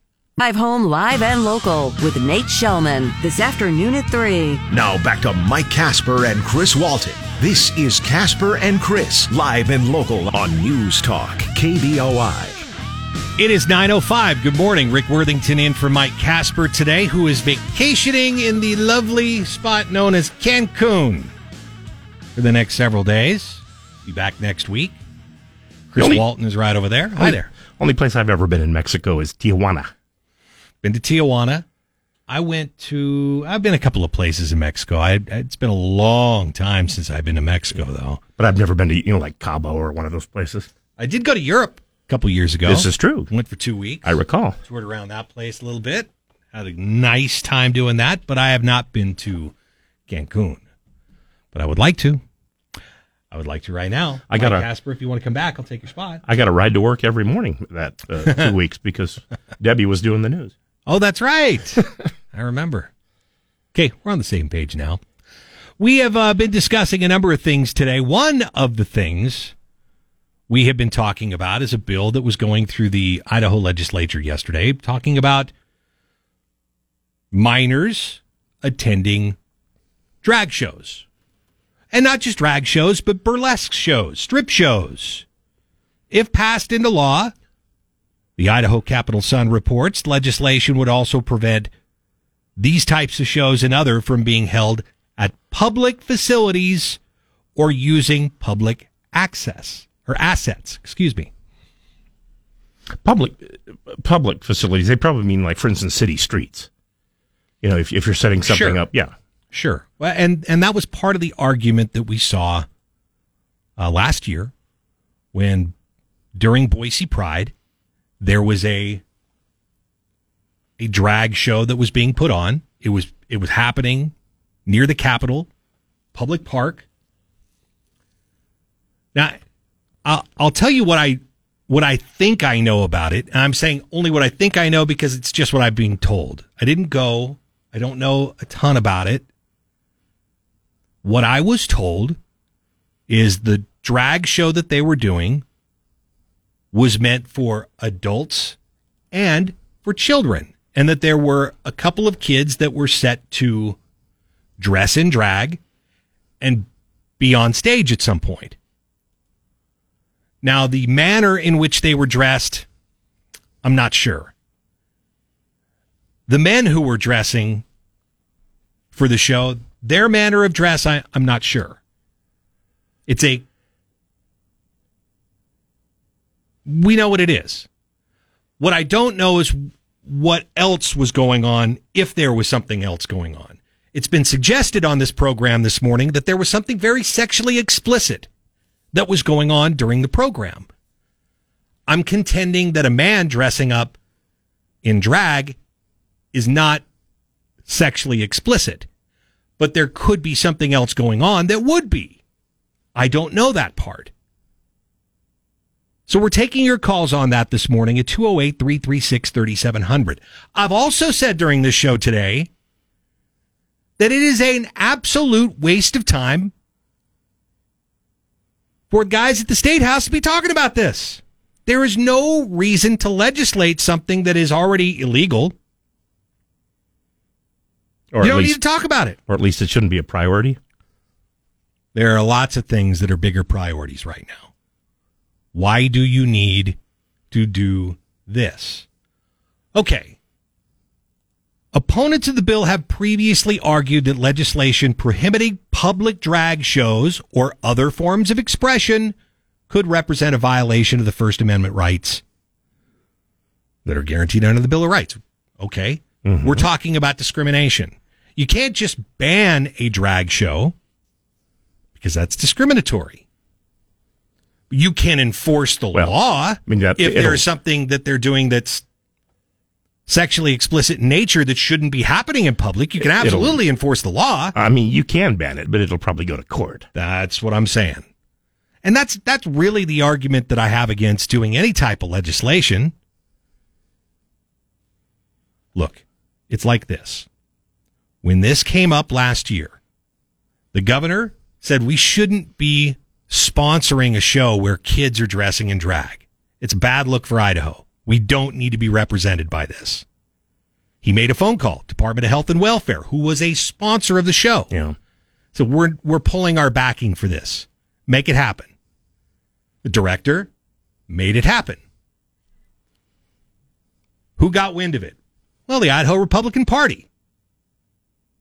Dorothy Moon, who is in charge of the Idaho Republican Party, made a couple of phone calls to sponsors who then decided, yeah, we don't want to be a part of that and started pulling their sponsorship. And the result was, after a couple of phone calls, that show went away. She was not alone in wondering why a state department was sponsoring it. Now, I th- and I think there are certain people who didn't necessarily want to ban it or anything like that, but they did not think that a uh, a, a state department should be sponsoring. Sure. Well, pretty much anything actually. I'm contending that this particular bill is a big waste of time. There are so many other things that we should be talking about at the state house. Why are we talking about something that we don't need to legislate? I got uh, an instant message here. It's not signed, but it says, "Are our property taxes lowered?" After that, I don't care what they do, and that's kind of what you were saying. Is that after that you don't care what they do, but get that done first. Well, I, I had said that from the beginning of this session. Right. I hope that they had their ducks in a line enough that at the beginning of the session, they would take care of the things that are the most important. Well, we're well past the halfway point of this session now. I mean, they'd like to get done by the end of March. So we're essentially two months in now, and we still don't have property tax relief. And they're still not going to lower the grocery tax. Well, and uh, or get rid of it. I don't mean to speak for the legislature, but they rarely uh, agree on what is and what isn't most important. Sure, sure. They have a lot of views about that sort of thing. I think though that if you polled a hundred people right now, what's the most important thing? Property tax comes out number one out of damn near everyone. Legislators know what is the top priority. I think they know. I think ask them all. They know. It's the only thing everybody else is talking about. It's the only, it's just like the instant message you just read. Yeah. After they do this, I don't really care what they do, but you got to do that. But again, he said after. So why are we why are we going after drag shows? There is no reason to do this. A phone call takes care of it. You don't need you don't need a committee. Guys, Corey has written in and apparently is uh, asking about your statement that we don't uh, need to make laws uh, that we already have on the books. And he says, Ask Rick if we should have hate crime law when we already have laws against violence, murder, and discrimination.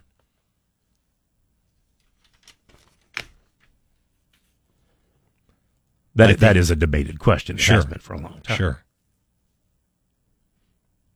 I think I understand the point he's making, though. Okay, I'm I'm all right with that. But here we are talking about well, it, it just the feel of it is the big D word, discriminatory, not the other big D word. Quit laughing.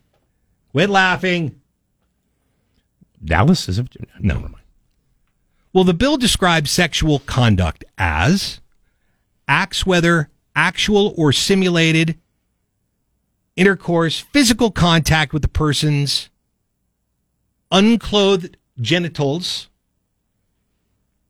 Okay, yeah, that's that's that's a sex act. I get it.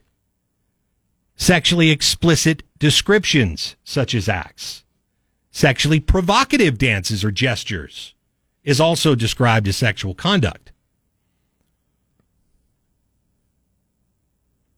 So I, I haven't I haven't been to a drag show, so I don't know that that's what that is.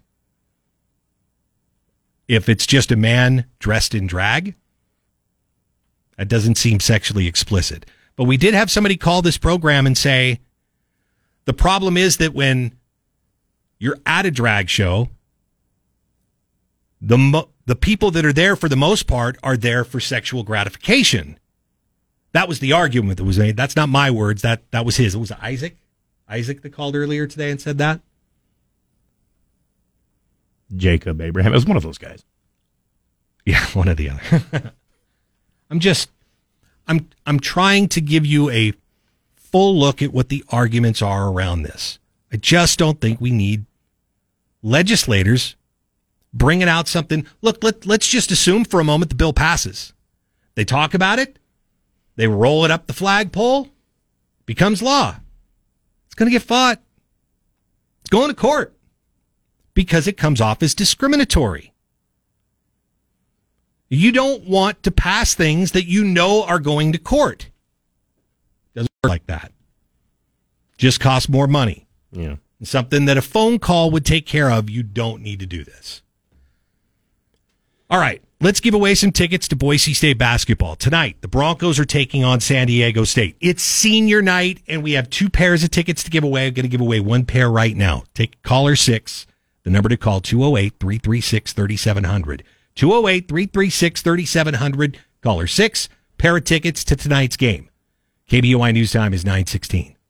For your Google Play, simply say, Hey Google, play 670 KBOI. Now back to Mike Casper and Chris Walton. This is Casper and Chris, live and local on News Talk, KBOI. It's 920. Glad you're here with us on News Talk KBOI. Again, Rick Worthington and for Mike Casper today. Congratulations to Justin Goff. Picked up those tickets to go see Boise State tonight, take on San Diego State. By the way, those are courtesy of Cloverdale Plumbing, if I'm not mistaken. Thank you very much. We'll have another set of tickets to give away before the day is out. So you're listening this hour, keep listening this hour. We'll give you a chance to win again. But Justin got those last tickets. Congrats. Mary has written in and says, I agree with Rick. Boy, how, how often does that happen? Not often. How many legislations are on the legis- are, are the legislators going to focus on this year that are anti people and someone's freedom?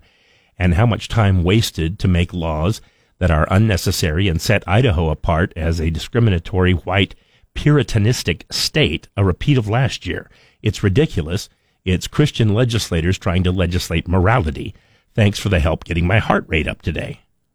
Well, happy to do that. Well, it was a Christian right organization that helped write the bill and put it forward. It was. Not making that up. It is a Christian right organization. Not a Christian organization, it's a Christian right organization. Is this opposed to a Christian wrong organization or Well, I mean, it depends how you look at it, I guess. As opposed I'm not here to pick fights with, left with the- organization? with the Christian right. I'm just saying that you put forward a bill that is discriminatory. And if the bill gets a hearing and then passes, well, guess what? We're going to have to pay for it to go to court. And we don't need to do any of that. A phone call took care of the problem. And Christian right knows that all they got to do is pick up the phone and call Dorothy Moon. She's going to take care of that problem for you. she does tend to do that. She does. And I haven't got any problem with that at all. That's what she does. She represents Idaho GOP. And so when Idaho GOP picks up the phone and calls sponsors and says, I don't think the vast majority of uh, Republicans in the state of Idaho want to see you sponsoring this particular event. Let me tell you about it. Well, that gets sponsors' attention. Mm-hmm. And then sponsors pull out of event and event doesn't happen. That's the best way to deal with this, not to legislate it. Because legislating it means it's going to court. That's what I'm trying to say. It doesn't matter how you feel about a drag show. I don't want to go. I don't want my kids to go. I understand though that they're people and they have a right, just like you do, to hold a show that just depicts who they are. But if there is something that's sexually explicit going on, of course we don't want to see that happen. I'm just saying, if you want to try and legislate it, get ready to go to court. Is that Dell that's calling? Dell, thanks for calling from Nampa today. Appreciate you. How you doing today, Dell? Good, Rick. How are you? I'm well. Thank you for calling. Hey, I was just, just, yeah, just listening to you guys, and I, I just got to disagree with you so much there, Rick. Well, I can Just, appreciate uh, that. Let's have it. Yeah, what they're trying to do is they're trying to say, hey, this is unacceptable in Idaho. We're not going to have this in Idaho. And I'm behind them 100%. This. I don't want any of that here. And yes, we have legislated morality in the United States for years. It's now that we're stopped legislating morality that we're watching our country fall to fall apart. This is unacceptable behavior. You're not going to have it here. It's away from here. Go do it someplace else. That's where we're at. That's where most Idahoans are at. You're you're the minority, Rick. I hate to tell you that, but this is not what we want. Okay. We live here, Okay. and we don't want to put up with this garbage. Dell, let me ask you a quick question. And I can appreciate your passion for this, and I'm not trying to crash your party. But you are talking Impossible. about discrimination. No, that's what you call it. I don't call it discrimination at all. Okay. I call it moral standards to have a functioning society. And I let's go to court. I would love to. And then if that doesn't work, let's change the Constitution. This is wrong. What's going on is wrong, and it's going to lead. We, we're seeing social decay all over the place. Are If there we don't fix this at this level, what we're going to have is fascist country. You're going to have a fascist leader up, and there will be morality, and there will be some some standards that have severe punishment instead of just saying no, get out of our state, go someplace else if you want to do this. And and what is it that you're talking about specifically? You keep saying them and this and that. What is it you're talking about? Let's just go with the the drag shows, the grooming. You know what's going on. I mean, we keep putting our head in the sand. We love to lie to ourselves. That's what we do. We lie to ourselves. Most of these people, I'm sure there's some good folks in there associated with it. They're perverts. We know it. You're talking don't about- say it because we're trying to be nice. You're talking about homosexuals. Is No, oh, not just homosexuals. There's plenty of perverts that happen to be Not heterosexual just too. homosexuals. Okay. Okay. No, they're perverts. Well, Dell, I'm, know what they are. I'm not giving you a bad just- time, man. I'm just, I want to make sure No, that. I understand you're what you're fine, talking about. Okay? You, we, you can disagree. We know what this is. We know what this is, Rick. 90% of the people in Idaho know what this is. We know what they want, and we're lying to ourselves. We're lying to ourselves, and if we continue to lie to ourselves, we're going to have a total failure in this society. We're already seeing it. We're seeing a failure. I mean, we're trying to determine whether boys and girls can use the same bathroom or not. Are you freaking kidding me? Is this really even a discussion, especially in Idaho? It's disgusting we're even talking about it. It's wrong. Just simple, right? Wrong, and it's wrong. And 99% of us know it. Where, where do you get the, the figure about 99% or 90% of Idaho? Okay, I made up the 99. I made up the 99, but go talk to your neighbors. All right. Talk to your neighbors. Hey. There, talk to your neighbors. Dell, I, I really do appreciate your passion on this, and it, it's okay to feel that way. I'm just Oh, I know it trying. I'm just trying to pull from you what it, whatever it is that you, you're you're you were dancing around. That's all. But thank you I very much for go calling. Share the bathroom. I want to go share the bathroom with your daughter, Rick. All right, man. Dell, thanks for the call. We appreciate it. Before they got too personal, We do that at home. Boys and girls use the know, same I, bathroom. I I understand his point. I think the problem is, I still don't need Idaho to legislate this particular issue. It's handled easily enough, and it's been proven to be handled easily enough. He's talking about a much broader issue that homosexuality and other perverts, so he's lumping homosexuals in a very big pot there, and I disagree with that. Brandon writes in and says, uh, I can't believe this is where our GOP draws the move. It's okay to grab women by the, starts with a P, but uh, cross dressing is perverted. Wow, I don't even know if I want to touch that today. Interestingly put. Sure, it is. We have to take a break. News here at the bottom of the hour. If you're on hold, I promise I will get to you. I have a phone line open for you as well if you'd like to call in 208 336 3700. Pound 670, your Verizon Wireless, or 1 800 529 KBOI. KBOI News Time is 929. Broadcasting from the Empire Title Studios, we are News Talk, KBOI.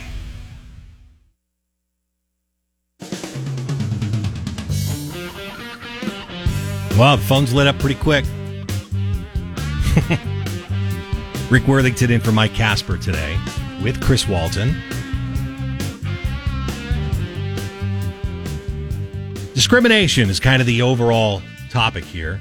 Discrimination is really what we're talking about. Yeah, I mean, we're talking about a drag show, but really the overall conversation has to do with discrimination. And I'm saying if you pass a bill that is discriminatory, be ready to go to court. And some are just fine with that. They're ready to fight that fight. Doesn't matter what the cost is, let's fight the good fight. I'm not on board with that. And I'm not, I want to reiterate this. I am not on board with the idea that somebody who is homosexual is a pervert. I don't agree with that. They might be different. You may not agree with what they're about. That doesn't make them a pervert. Just means they love differently. That's how I see it. Jan has written in and says, uh, so sad that folks are forming opinions on hearsay and lies, assuming drag show participants are sexual predators. Are we that uneducated? And then uh, Jan goes on, okay, uh, check your neighborhood for sex predators on the government website. Uh, to assume does, well, you know, example, Salem witch trials. That was Jan in Boise. Josh was having a spirited debate with Nathaniel during the break, but we got him on hold so that he could make his point on air. And Josh, I appreciate you hanging on. How are you doing today? Uh, good. How are you guys? Very good. Thank you for calling and thank you for holding. And thank you for chewing up on Nathaniel a little bit, keeping him straight. what can we do for you Oh, I today, Josh? You should use that term after that conversation. I hear you. kid. I no, hear you. We, we we had a good talk. My my position is just after hearing Dell call in and different things like that, which I appreciate. Um, I don't know. I, I just think that it's almost just disingenuous to start throwing terms around. Um, like for instance, saying that you know, about gay stuff and things like that, and also discrimination. I mean, I have a brother who's gay, and we do stuff together. We grew up together, and just what it is. You know, he's gay and I'm not gay. I have seven kids, and uh, who cares? No one cares. I don't, I don't think anybody really cares that much. I'm sure there's some fringe people that care. They're just nasty people, but that's not what that's not what a large percentage is even talking about. And this whole discrimination thing, what a joke. I mean, we have a Supreme Court justice come open a spot. They can't wait the other side to run out and say, we're going to appoint a black female, or or maybe somebody that does that says that they're that. I mean, that that's that is on its face illegal, and they do it every time. I, I'm just so sick of this stuff. I mean, people say, well, as a black man, they can't say that anymore. You guys, th- that side, the Democratic side, which is really not even the Democratic side, it's it's other terms, but we don't need to get into term wars. They've taken that away. I'm a white male with a big old beard. Guess what? I just told your host you can't say that anymore. What if I right now identify as a black male? I grew up in a very urban area in South Phoenix, in Arizona. I, I guarantee you, I know all about the culture very, very, very, very, very deeply. And, you know, everything from ethnic food to religious practices and all kinds of things like that. Um, I can say that, and I can identify as a black male if I want to. And I guarantee you, if you debated me on it, you could not disprove that based off of facts and terms that have been made up that I could use to say that I am. So you just can't do that anymore. Well, I don't want to It legislate that either. You know, I don't want to legislate what how you identify. Right. But I- you're falling I- into the trap of, legis- of saying I'm- legislate. I'm I'm That- looking that's exactly at what they want to happen. Well, I'm I'm looking at what's happening. I see a problem that's been taken care of already, and others who want to now legislate it, and it, it doesn't need to happen. At least that that's how I look at it. And Josh, I appreciate you making your point. Thank you very much for calling us today. Phone line open for you at 208 336 3700. Mary writes in and says uh, people tell you who they are when they speak. When someone says they're lying to themselves, they are telling you about themselves. People always accuse others of what's in themselves. It's called projection. We have laws against enticement already, by the way. We do. Brent, you're up next. Thank you very much for calling today. Brent, you're on News Talk KBOI. Yeah. Um, this whole issue of um, the, the the drag thing or Mhm. whatever Yeah, yeah, I'm with you. that's being discussed and whether it's discrimination or not, we have liberal laws that are blanket laws that are called laws against lewd and lascivious acts in public and it's it's irregardless of whether you're male or female or how you generally identify yourself or whatever but it is a public decency act uh, to prevent um, uh, decay and demoralization of our social structure and our, our public relations and, and image in front of other people, the example that we put before the youth of our civilization as well as the elders, uh, clear to the elders. And what what is what I'm getting at though is that we already have a blanket law. Yes. It's and it it, co- it covers everybody. It doesn't make any difference to your nationality. It doesn't make any difference your gender identification. But it specifically says lewd and lascivious acts in public are prohibited.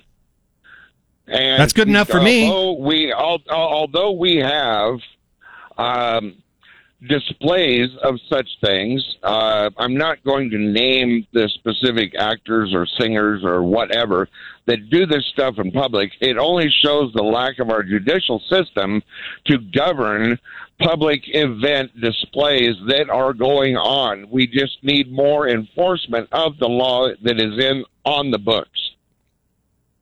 Well said. Brent, I like it. I can't think of anything to disagree with there. Brent, nice, nicely done. Thank you very much for the call today, Brent. In in the in the time of Shakespeare, it was considered a lewd act if a woman was on stage in a place where you could look at her. That is true. Regardless of what she was wearing, regardless of what she was doing. Which is why when they performed plays, they had to use all men and men played the female roles as well. It it wasn't necessarily a drag show, but on the other hand it wasn't completely not either. Phone line open for you at 208 336 3700 if you want to jump in on this. Carol. Carol, you're up next. Yes. Thank you very much for calling today, Carol. How are you? I hope I can get this through here. All right. The legislation is for protecting children from explicit sex shows that march in the streets with the governor or with the, uh, excuse me, with the mayor and have shows for children now in the libraries. It's disgusting. Discrimination is using common sense with repres representatives in that will make laws stronger and, and and so that our people, what they do and want to do in private is their own business. Out inside is in our space, in our faces. That's sick. We even have uh, we even have flags that fly as if Idahoans are crazy.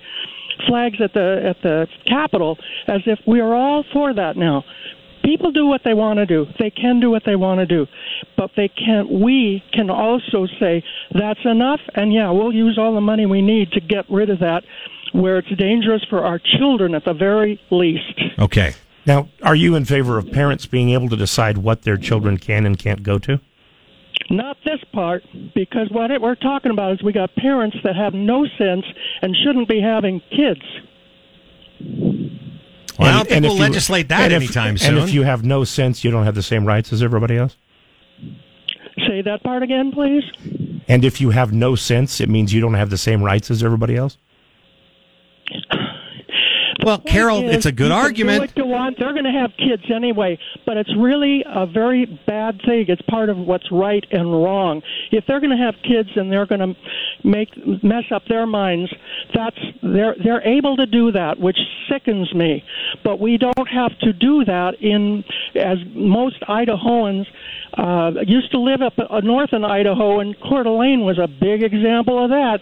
It's gone crazy here in in Idaho. uh, Sorry, in Boise, in the whole area in the south here, we've still got that mess. It's getting worse.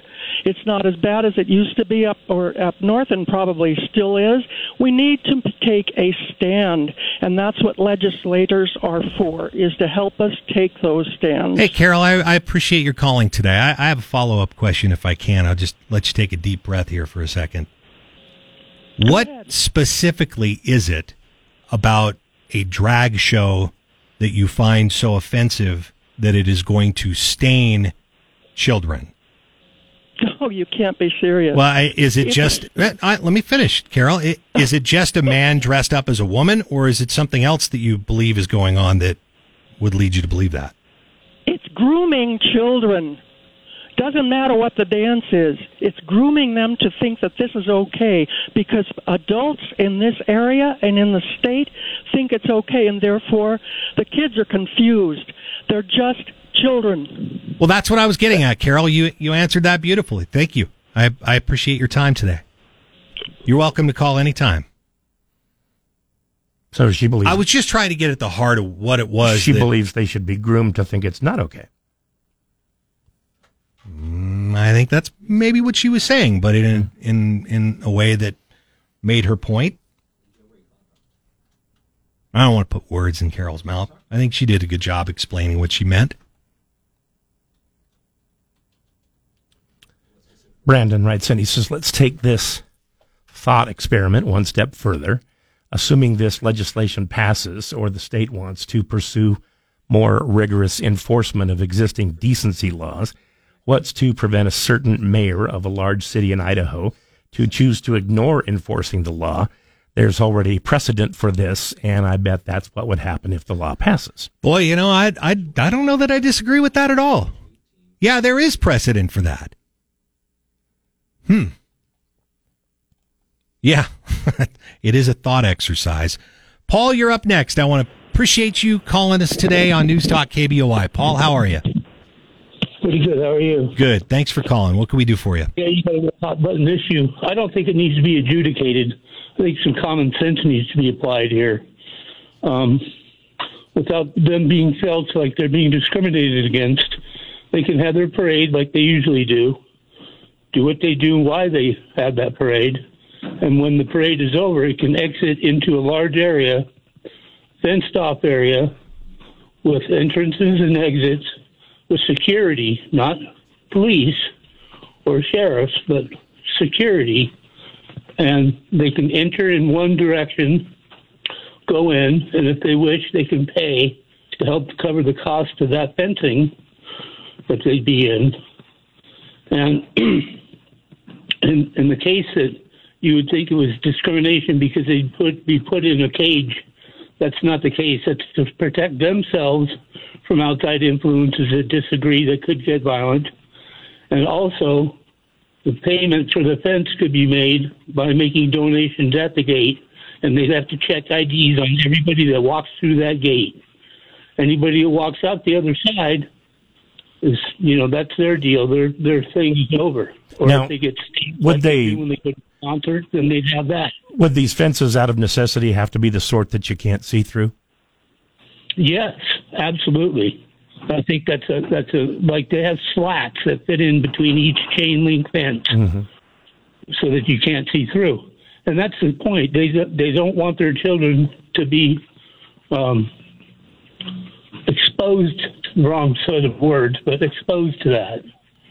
And that that's really what what they're afraid of, so that they don't become victims, as it were. Well, it's being I could shouted about. suggest perhaps that you not take your child to where that's going on to begin with. No, I, I think that the parade route, if they want to, if they're curious, they're going to go see it anyway. They'll say they're going over to their friend's house, and then both of the friends get on their bicycles and go down there and check it out. So you can't keep them away from it. I would say have them go to the parade with their parents, and their parents could explain to them in their own way what it is they're seeing and what they're interpreting as children. I, I, you're going to have to come up with some kind of common solution, but I don't see that it has to go through the courts to do that. And as far as that that question of of um, stripping that's in that bill, uh, you know that that could be the Janet Jackson of the Super Bowl halftime years ago, where something suddenly disappears and something reappears. Hey, Paul, I got to let you go because I got to take I got to take a break here. But uh, we'll do the last segment of the program. The last few calls that we have, we'll do after this. KBOI News Time is nine fifty. The Great One, Mark Levin, tonight at 7. Now back to Mike Casper and Chris Walton. This is Casper and Chris, live and local on News Talk, KBOI. Well, it's 9:55, which means I got about 30 seconds left in this program. So, Lee Joe, I'm sorry, I was going to put you on. I just don't have time for it right now. Why? Because we have a pair of tickets to give away to see tonight's basketball game. We've got a pair of tickets right now for you and a friend to go see Boise State, San Diego State tonight in person. Yeah, we'll send you to the game. Um, but I, I really do just want to emphasize that I appreciate the passion that surrounds a subject like this, and that's why we bring it up. You know, I want to give you an opportunity to talk, but so much of what we heard a minute ago sounded a lot like segregation. We're going to fence you off. You people can go in your area. Sounds a lot like segregation, guys. We can't do that. All right, here's what we do. We'll take caller number six right now at 208 336 3700. 208 336 3700, pound 670 on your Verizon Wireless, or 1 800 529 KBOI. Caller six is going to get a pair of tickets to go to tonight's game, and we'll see you again